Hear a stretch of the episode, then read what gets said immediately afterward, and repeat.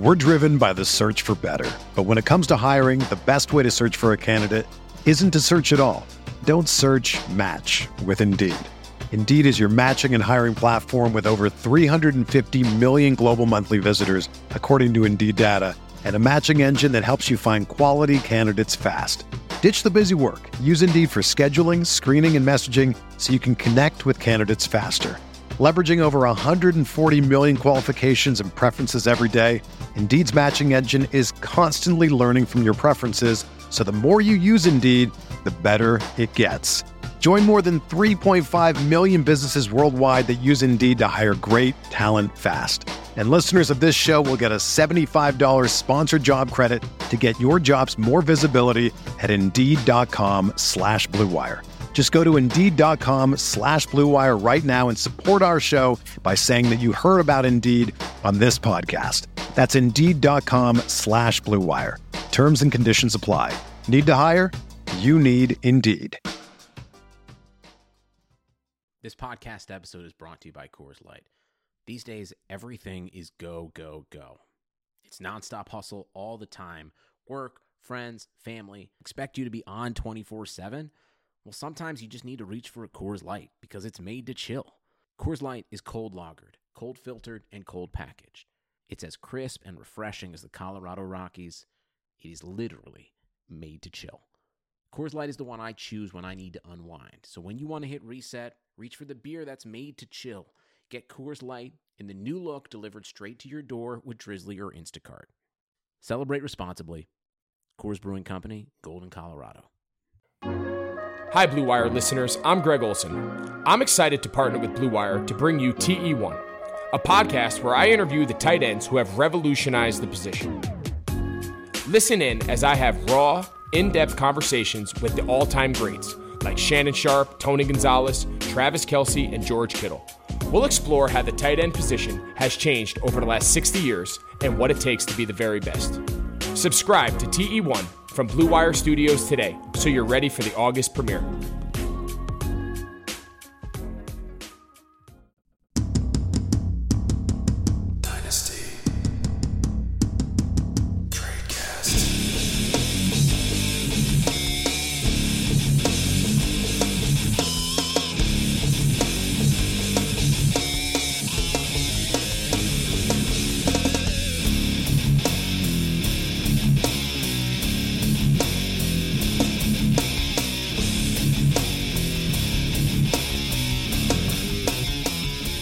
Hello, everybody, and welcome to another edition of the Nice Tradecast on RotoViz Radio, brought to you by our friends over at Deal Dash, Bet Online, and Blue Wire.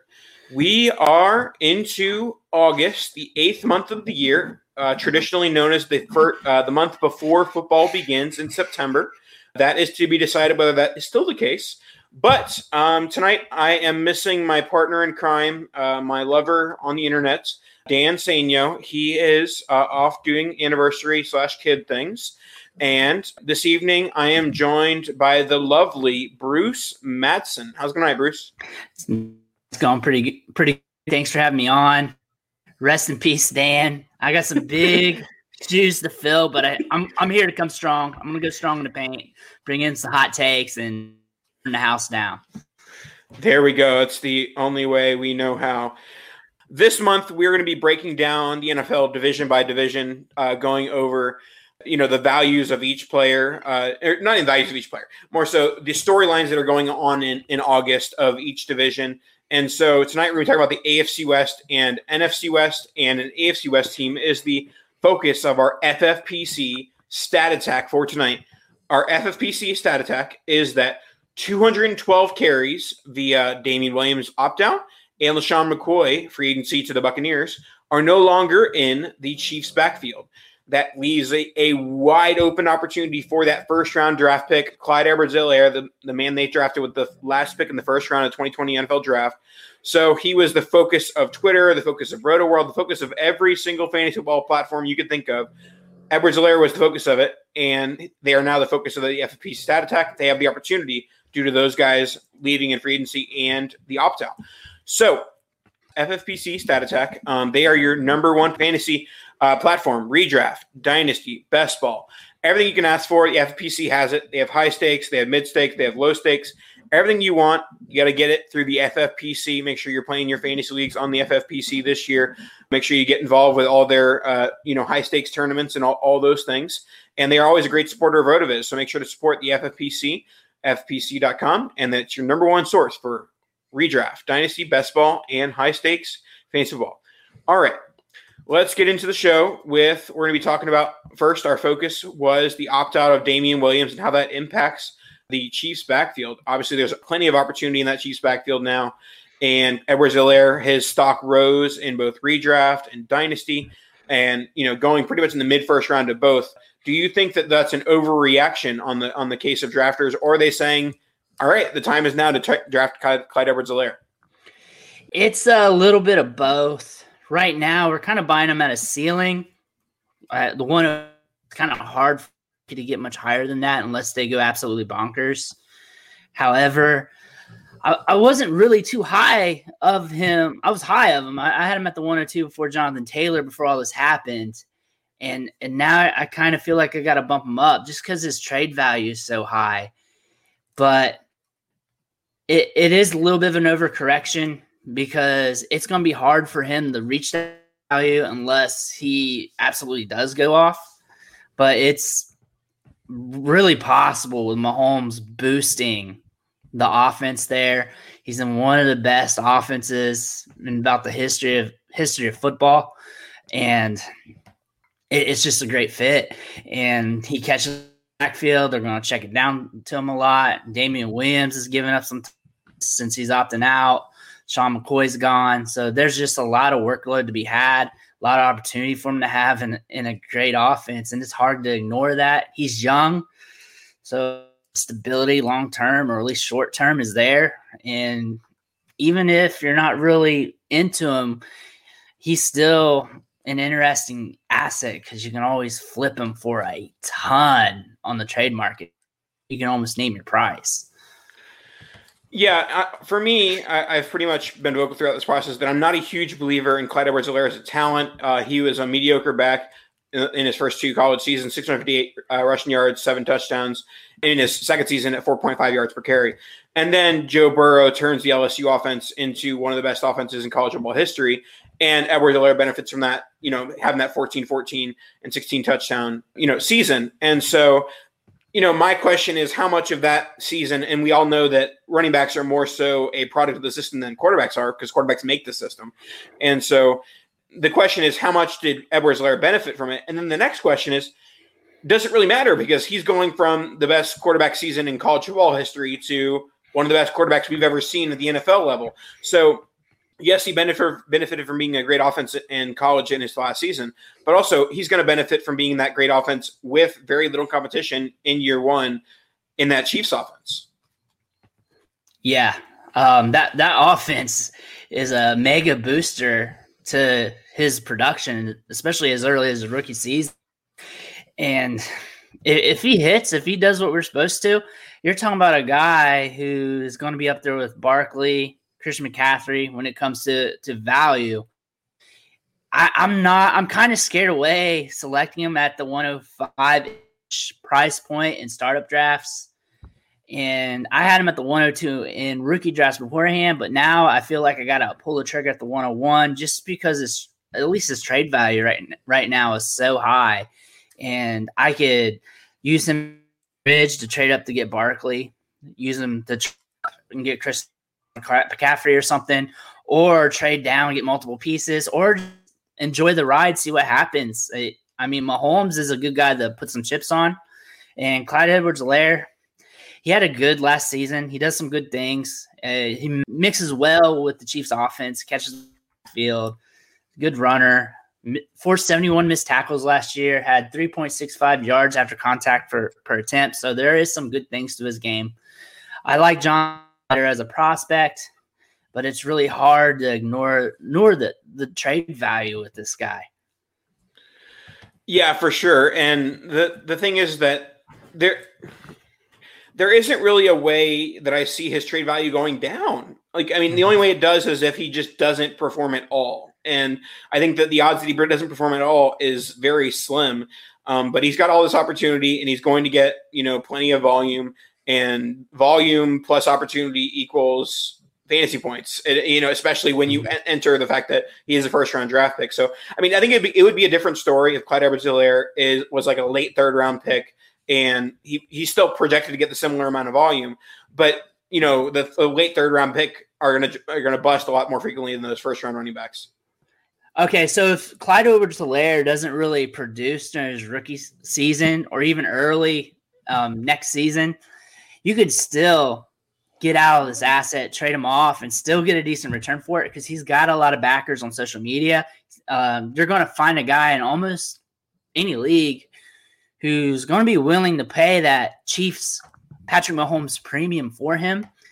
And running backs, everybody wants running backs and especially in PPR leagues, he's going to have that allure.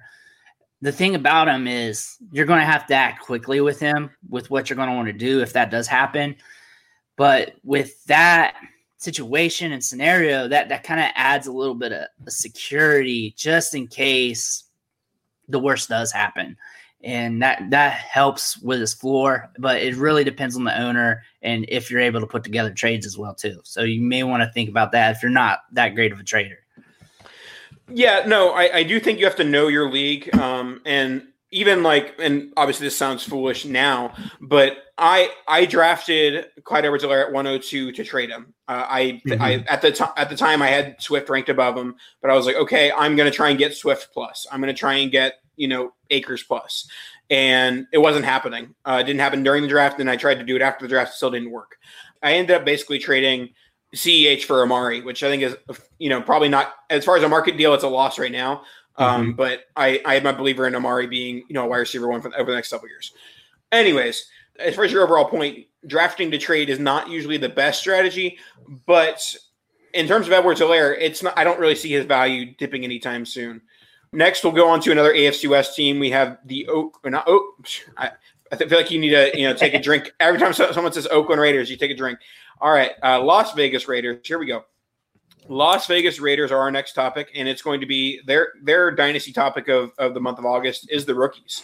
And we were recording this on Monday, and I feel like today was Lynn Bowden Day on Twitter that everyone started getting excited about his prospects as a rookie or even you know as a dynasty prospect as well.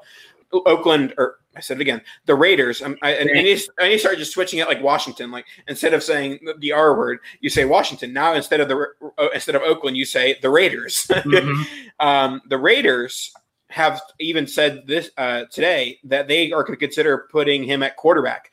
I would imagine that's more of your traditional wildcat quarterback and not you know dropping back to pass uh, Lynn Bowden. But the fact that they're saying we're going to, you know, put him as many opportunities to, to score as possible is a good thing. I've advocated for Lynn Bowden as a perfect best ball option in both redraft and dynasty, more so dynasty. But Lynn Bowden's going to find a way to score points. He's a third round NFL draft pick. The uh, the Raiders didn't draft him that high for nothing, and they're showing early on that they have an interest in, in giving him, you know, those touches. Yeah, he's a, a dynamic playmaker.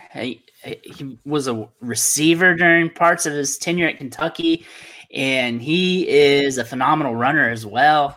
Averaged 4.23 yards after contact per attempt last year, and he, he's he's got a lot of burst and speed and adds a different dynamic. He may be even a threat to Josh Jacobs a little bit, maybe like taking some of those PPR touches, his receptions out of the backfield and I, I, like him. He may have some big weeks this year.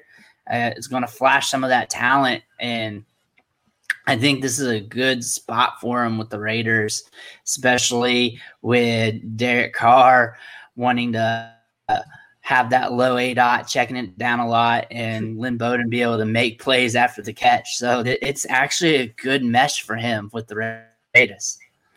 Yeah, and then the other part is that there is a lack of proven or even real just like talent at the you know as far as their weapons. Yes, they first round pick on Josh Jacobs, now first round pick on Ruggs, and third round pick on Edwards. So they they have accumulated a lot of young talent, but none mm-hmm. of it's mm-hmm. proven yet. And they're just gonna. Ha- I mean, Jason Witten's not going to be getting 60, 70 targets. So the, the targets have to go somewhere, the carries have to go somewhere. And so I, I, I, like Bowden as a nice best ball option. I don't really see him as a guy you're going to be putting in your lineups in 2020. Maybe later on, but I feel like even then it's going to probably take a Josh Jacobs injury for him to become any sort of a, reliable starter week to week. So let's go to the next, uh, the other two wide receivers here, Ruggs and Edwards. I know that some people are going to go with the hot takes that Edwards is better or the more traditional wide receiver than than, than Ruggs. Uh, I am a draft capital guy through and through. That so I'm going to say Ruggs is better than Bryan Edwards, and I'm going to take him easily in Dynasty. And I honestly think that I think both are good values right now, but I think Ruggs is the better value because Ruggs is being drafted below, you know, guys that went below him, which is all the wide receivers. Um, mm-hmm. But, you know, more specifically, you have Jeudy, Lamb, Jefferson, and Reagor. All those guys are going above Ruggs in, in, most rookie drafts or in most startups, you know, including the rookies. Um, so, what are your thoughts on on Ruggs, Edwards? Is there one that you prefer? I mean, it, I guess which one do you prefer straight up, and which one do you prefer at value? I think Evan with Bryan Edwards. So uh, I like him a lot due to his size, the prototypical X receiver. He's aggressive at the catch point, and then and finishes thirty percent market share of the offensive production. But I also like Henry Ruggs, especially the Raiders. Like it, like it talked about earlier with Derek Carr. Uh, with that low aDOT, throwing a lot of short passes that, that could play in the hands of Ruggs and his ability to create yards after the catch and his speed, being able to stretch the field. He, he's dynamic, and, and he he was also very efficient last year at 154.4 passer rating last year, 419 yards after the catch. So I like them both. I, it's not too far off. It's just really just who gels for offense, who Carr likes best. And then if Carr's not getting it up, get it done, what's Mariota going to do? Who's he going to lean to? I, I think there's a lot of talent here, a lot of young talent, and I think there's a lot of cream here. And the, the best cream will rise to the top, and I, I like them all really. Yeah, yeah. I mean, honestly, I love all these guys. I, I would, in terms of like a value perspective, I, I think Bowden is the best value right now. Ruggs would be a second, and then Edwards third. But all of them are, are buys for me right now in Dynasty. Um, let's move on to the Chargers, and we'll talk about the quarterback battle not sure how much of a quarterback battle you can really have during COVID, but Chargers are going to have it. Um, they're kind of, you know, through their social media and things like that, they're kind of saying Tyrod Taylor is, or Tyrod Taylor is the starter uh, in in Las Vegas, or no, in Los Angeles. I can't, I can't talk. It's ten forty. It's past my bedtime. Um, but with the Chargers, they're saying Taylor is the starter. Uh, how long do you see him being the starter? Is it all year? Is it the first few weeks? When do you see Herbert stepping in? Taylor's going to be the starter and skills fall off, I believe. So it, as long as he's winning games and being able to move the football down, he's he's going to be the starter. That could be two, week three, week six. We don't really know. I like I like Taylor. Taylor. I think he's a very serviceable quarterback. Uh, we just don't know. I could see Herbert getting in there somewhere mid-season. It could be sooner than that. Could be later than that. It, it's hard to tell too with with with what we're dealing with this day and age with COVID and stuff. He could end up. Tyrod Taylor could miss a, a couple weeks due to quarantine, and then they just give Herbert the opportunity, the keys to the car, and they just let him ride it out through the end of the season. But I, I see Herbert getting it somewhere mid to late year stretch, possibly, but it's hard to tell. It depends on how well Tyrod plays. Yeah, and it's weird because I don't think the Chargers are a good team, but mm-hmm. they have some good fantasy weapons. And so I I don't think that Tyrod's play is going to get him benched because I think that he's going to be good enough with those weapons. I think mm-hmm. that it'll be the play of the offensive line or the play of the defense if they if the record is showing that they need to move on to the future, they'll move on to the future. I don't really think it indicates Tyrod's play because I think that he's going to be good enough with those weapons of Mike Williams and Keenan Allen and Hunter Henry, and then uh, Ekeler as well. Mm-hmm. Totally agree. I was like Keenan Allen, Mike Mike Williams, Hunter Henry. It's just going to boost the offense here, help Tyrod keep things going. And yeah, if when they need to make a change, they're going to make it happen and it also depends on where Herbert's ready at too. They may want to just, even if the offensive line's not doing great, team's not doing great, they may just want to ride it out with Tyrod a little longer than what a normal team would do, just just depending on Herbert's development. Yeah, and I honestly, uh, I've for, for, pretty much forever said that I don't, I don't agree. I don't um, think that developmental quarterback, you know, sitting them down makes sense. Mm-hmm. I, I, if I if I drafted a quarterback in the first round, there would be a zero percent chance that they would ever be sitting. But I also wouldn't be the Packers and draft a quarterback in the first round when I have a quarterback on a multi on a multi year deal. Um, but you know, for the the top guys like Tua, if he's health and health is the other part of it. But assuming mm-hmm. health, if I'm taking a first round quarterback, I want them starting week one. I want them to make the mistakes. I want them to be thrown to the fire. And not that that really indicates their dynasty value, but I will say that I'm not even in Superflex where I'm looking for a quarterback. I'm not looking to patch that band aid with with t- Taylor because I'm just not sure how long that band aid is going to last. Same here. I, I have a similar philosophy. I kind of want to get that quarterback in there if I was running an actual NFL team.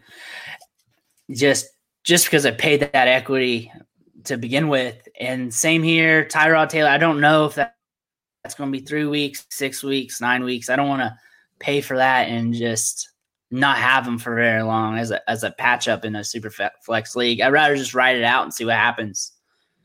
And I, I do think from a dynasty perspective that there is a, a very small buy window on Herbert that it, it seems silly, but I think that when you see him sitting on the bench and not starting, his value dips a little bit because he's not playing right now. And mm-hmm. I most people who drafted Justin Herbert in that 108 to 112 slot in Superflex leagues, they did they knew he wasn't guaranteed a week one start. But I think that you could catch somebody sleeping and maybe value him a little bit lower than they should have. So uh, I think that uh, there could be a buy opportunity for Herbert, especially if Tyrod Taylor plays well the first few weeks. I think so too. It's just easier to catch people napping in season, especially when they're not getting that that production and they need to fill the void somehow, some way, and they're really willing to dish out some of them rookies just just to patch a hole here and there.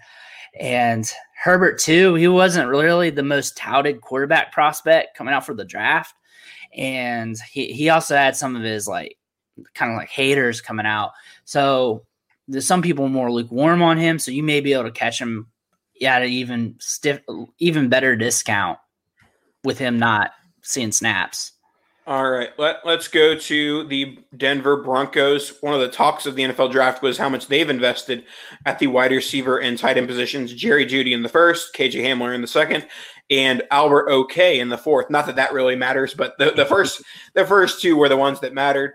So these Broncos wide receivers and tight ends, I think that's the fantasy story uh, for them. I mean, you could say that Drew Lock will he break out with the, with this group of wide receivers can can be part of the story.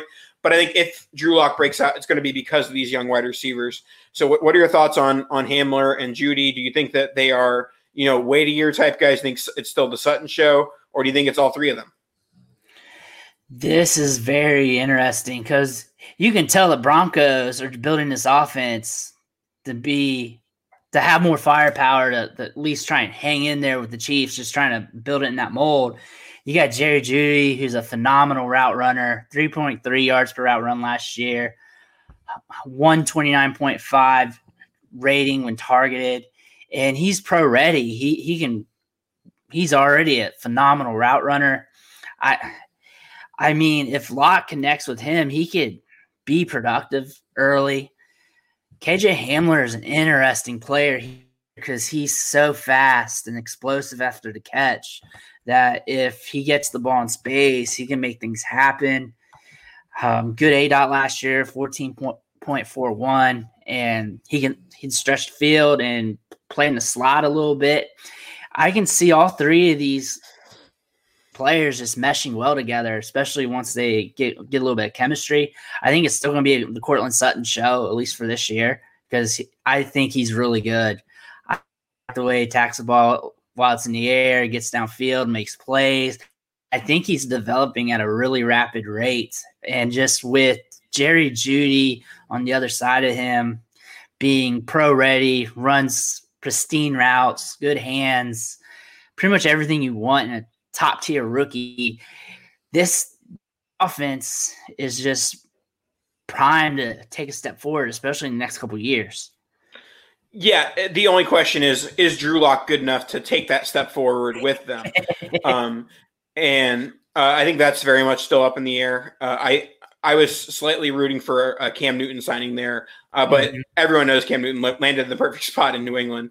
But as, as far as these guys, I similar to the Raiders, I, I like the values of all these guys. I think mm-hmm. if there's one that's overvalued, it's Sutton because he's being valued as a clear wide receiver one. And I think that Jeudy might turn him into not being a clear wide receiver one and him being, uh, you know, a, a low end wide receiver one, high end wide receiver two, and then him and Jeudy kind of splitting that long term. I'm not saying Jeudy's going to outscore Sutton this year, but I think Jeudy could easily outscore Sutton in 2021.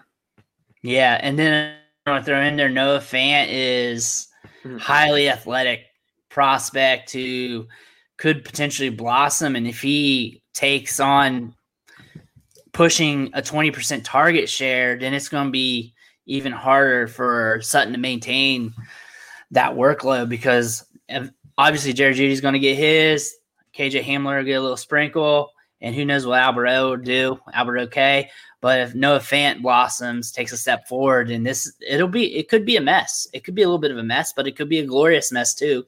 That where you just got to hit hit your spots from a week to week basis. The Broncos receiving core could be a mess, but you know who's not a mess? Our friends over at Bet Online. Sports are back, and so are your chances to bet on your favorite teams and events. Major League Baseball has kicked off, so there's no better place to start wagering than our exclusive partners, Bet Online. Check out all the odds, futures, and props to bet on, all available 24 7. But the return to sports, Bet Online sat down with former pro players Eddie George, Harold Reynolds, and seven time champ Robert Horry.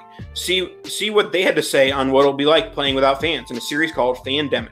Visit betonline.ag for all your odds and up-to-date sports news. Remember to use promo code BLUEWIRE, B L U E W I R E, to receive your new welcome bonus. That's promo code BLUEWIRE. BetOnline, your online wagering experts. And Deal Dash. Have you ever heard of DealDash.com? It's the best, most honest bidding site where you can win things you'd never expect at a price you'd never believe. They have over 1,000 options every day on, on electronics, appliances, beauty products, home decor, and even cars. I need a car, so Deal Dash, uh, send send over a car my way, and I'd appreciate that. Just a little sprinkle for for doing your ad. Here's how it works. It's it's like an auction, but but every item starts at zero dollars and only goes up one only goes up one cent every time you bid. The kicker is that auction clock restarts after just 10 seconds. That means every time you bid, everyone else has 10 seconds to answer, or the item is yours.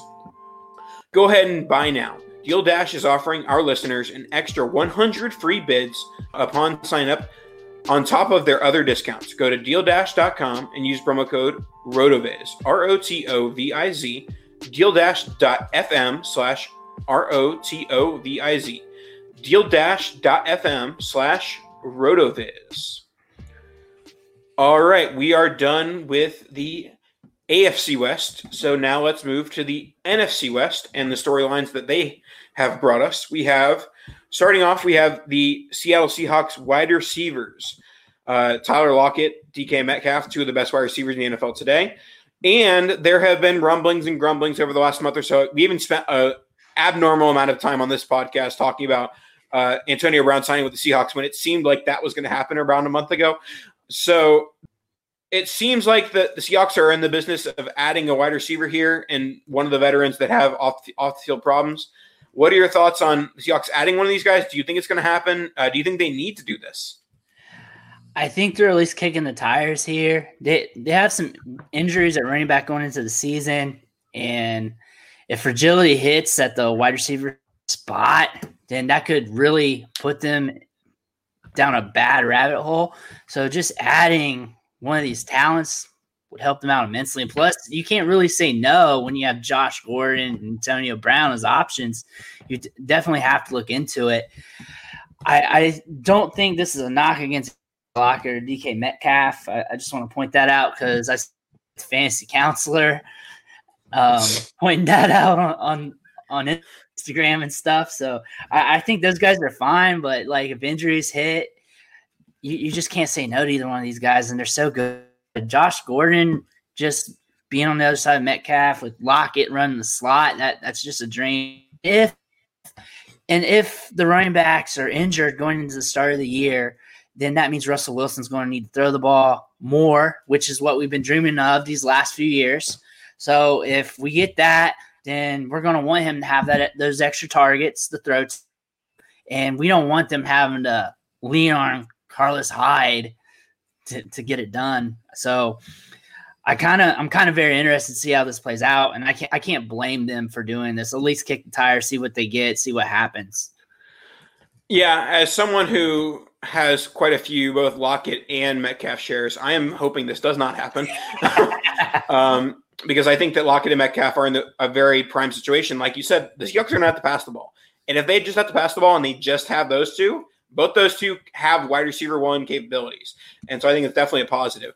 And I think that if they add, I mean, Josh Gordon is a little less of a concern. If they add mm-hmm. Antonio Brown, I, I think that you go from having two like low end wide receiver ones, high end wide receiver twos to having like three wide receiver twos or three low end wide receiver twos, high end wide receiver threes.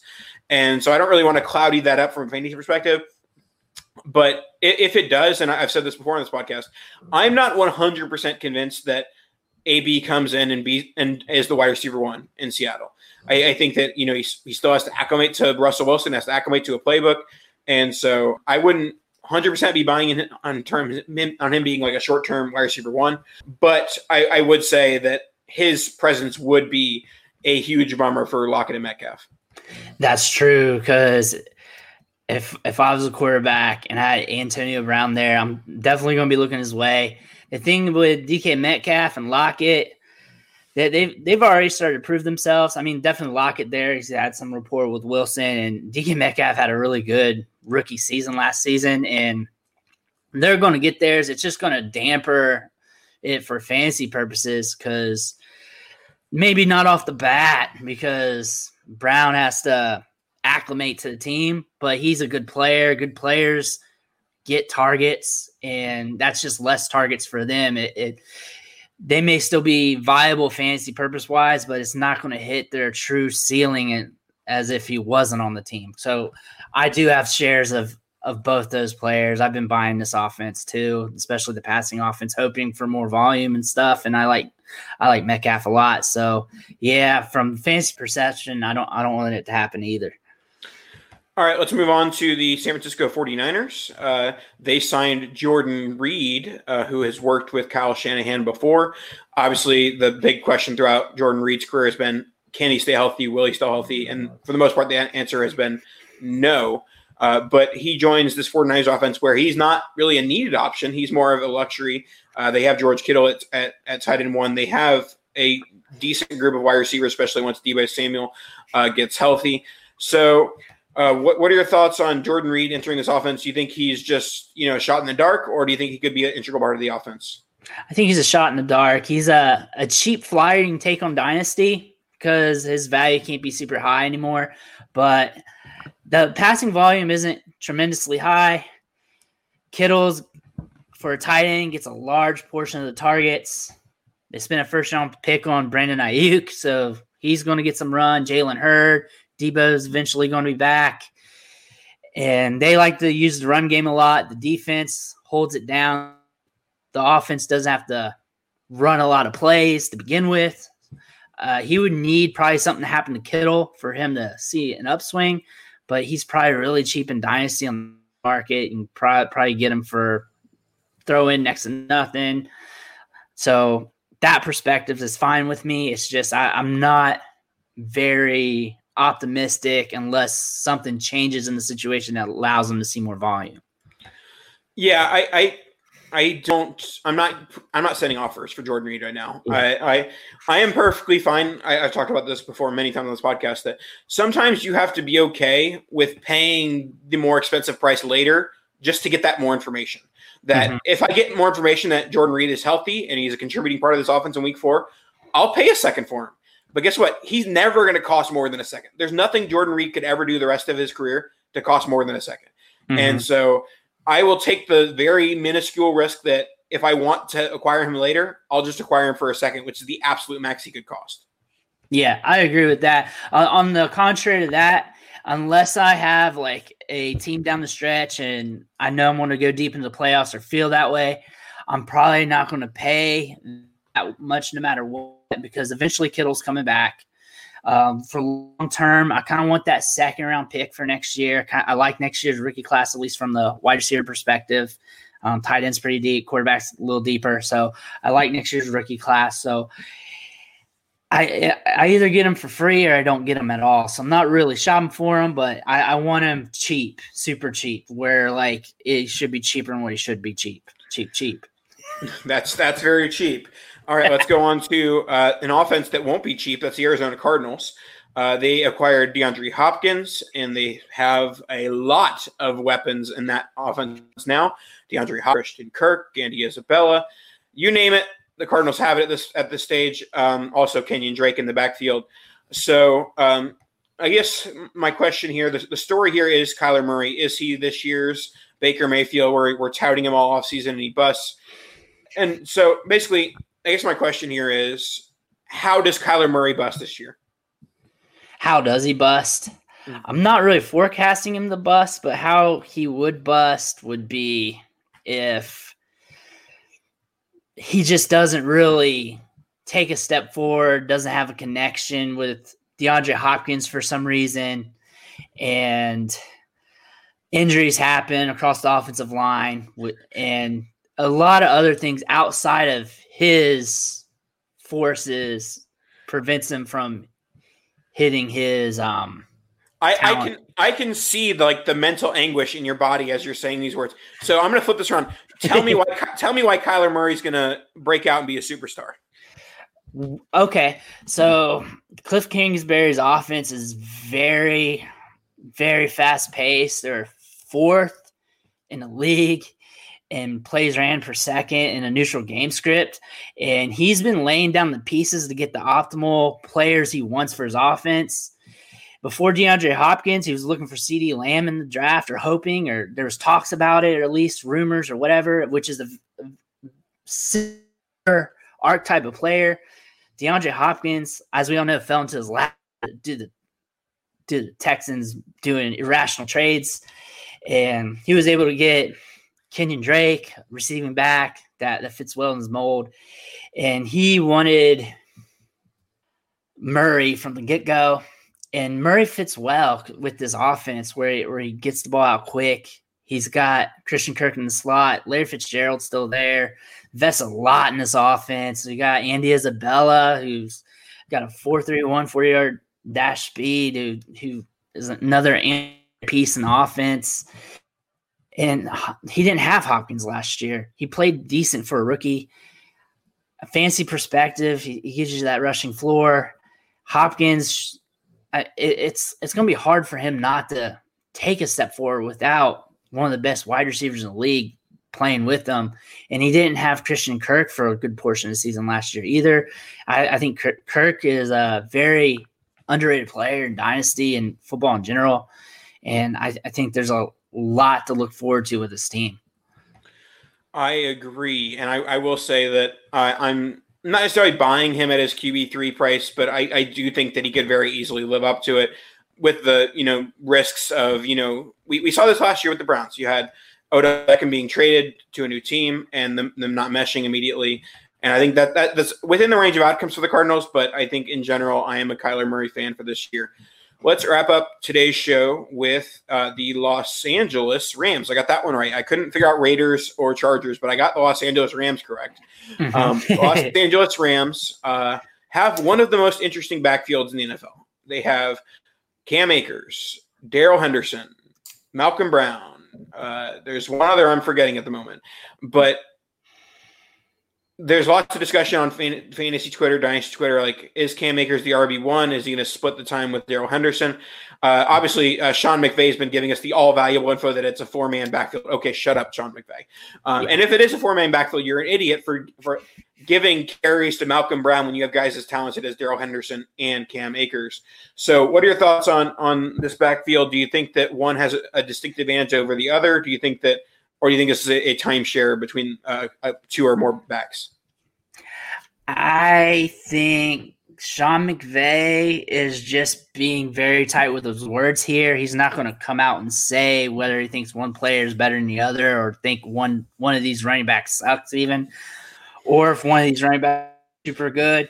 He he wants to see what he has first, and also noticed last year Darrell Henderson he had a he had a key fumble against the 49ers, and then he was kind of in the dust for a good portion, and um, Malcolm Brown was siphoning touches away from him as the secondary option in the backfield behind Gurley. That that could play as a, a deciding factor too. If Henderson, Akers, Brown, if they're doing key mistakes, that that can influence his decision making. Even though the other player's better, but they just had one or two bad plays. I think Cam Akers is eventually going to rise to the top here. But Darrell Henderson's a guy that you shouldn't forget about either. He had 8.9 yards per carry during his final year in college and a 33.9% dominating. But I like Akers a lot. He's very explosive, can catch the ball in the backfield. That Florida State offensive line last year was one of the worst in college football. It didn't help him out much, but he still managed to get 3.91 yards after contact attempt, and 29.4% of his touches went for either first first down or a touchdown last year with that putrid offense. So he's juice. He can do some things. I think in the right right situation, if he gets the opportunity to play, he can make things happen. This this Rams offense too has to be able to keep the chains moving. That's going to be a, a big question going into this year as well. Last year they proved they can run plays at a phenomenal pace as well too. Yeah, I think there's a disconnect of where Cam Akers' value is, and I'm more so talking redraft here, but I think it, it mm-hmm. correlates to dynasty as well. That Cam Akers in redraft is probably being drafted in the fifth, fifth, sixth round of drafts, which is where guys that are like the leader of a timeshare are being drafted. But Darrell Henderson isn't being drafted where a timeshare back should be drafted. He's being drafted where handcuff backs are being drafted. He's being drafted 12th, 13th round. This is like, okay, I'm drafting this guy and hoping the guy in front of him gets hurt. Whereas we've talked about it, there doesn't need to be an injury for Darrell Henderson to be, be productive. Mm-hmm. Does there need to be an injury for Darrell Henderson to be like a weekly starter? Probably. But Darrell Henderson is going to contribute on a week to week basis, especially from a best ball perspective. He's going to have some big weeks with with big runs. That's what that was his game in college, as you said, with the high yards per carry. And the one negative for both these guys and the whole backfield is that the Rams' offense is so offensive line is so bad. Cam mm-hmm. Akers just escaped the worst. Uh, he basically escaped a high school offensive line in Florida State and graduated to uh, the NFL, where he now has a college offensive line. Um, so uh, Cam Akers has played with a poor backfield before. Darrell Henderson has the skills uh, to evade tacklers and play with a poor offensive line. So I, I, I like both these guys, I, I, but I think that Darrell Henderson's a better buy right now, thanks to him being a much cheaper price. Yeah, the cheaper price tag is the kicker here because a lot of people are on the Akers train, especially just we're just getting out of draft time where he his skill set's been illuminated.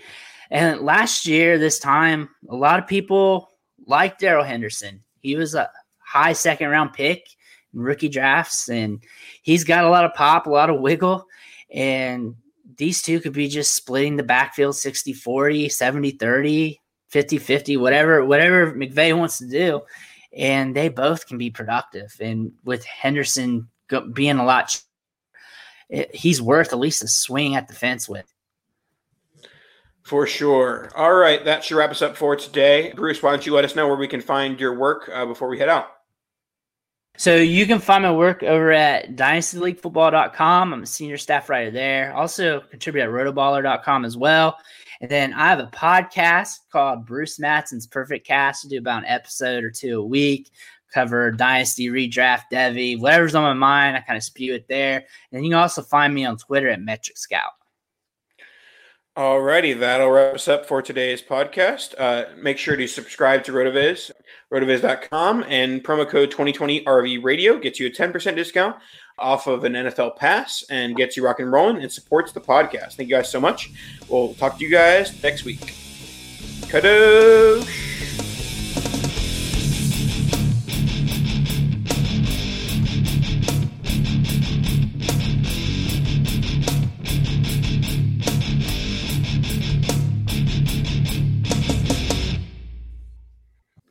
You know what? Stop that. Oh, don't don't cut that, Justin. Here we go. no, no. Bruce, you back? Yep. Okay, At least you got me back here. Okay. Sugar Ray Leonard, Roberto Duran, Marvelous Marvin Hagler, and Thomas Hearns. Legends, whose four way rivalry defined one of the greatest eras in boxing history. Relive their decade of dominance in the new Showtime sports documentary, The Kings, a four part series premiering Sunday, June 6th, only on Showtime. Whether you're a world class athlete or a podcaster like me, we all understand the importance of mental and physical well being and proper recovery for top notch performance. That's why I'm excited that Unifyd Healing is sponsoring this podcast. Unifyd Healing is a new and super innovative global network of wellness centers powered by Energy Enhancement System, or EE System. If you haven't heard of the EE System, you'll want to listen up. This technology promotes wellness, deep relaxation, purification, and rejuvenation. At hundreds of locations across the globe, access to a center is easy and affordable. Interested in experiencing the EE system technology for yourself? Go to unifydhealing.com slash bluewire to learn more and find a center near you. That's U-N-I-F-Y-D healing.com slash bluewire. No material or testimonials on the Unifyd Healing website are intended to be viewed as medical advice or a substitute for professional medical advice, diagnosis, or treatment. Always seek the advice of your physician or other qualified healthcare provider with any questions you may have regarding a medical condition or treatment and before undertaking a new healthcare regimen, including EE system.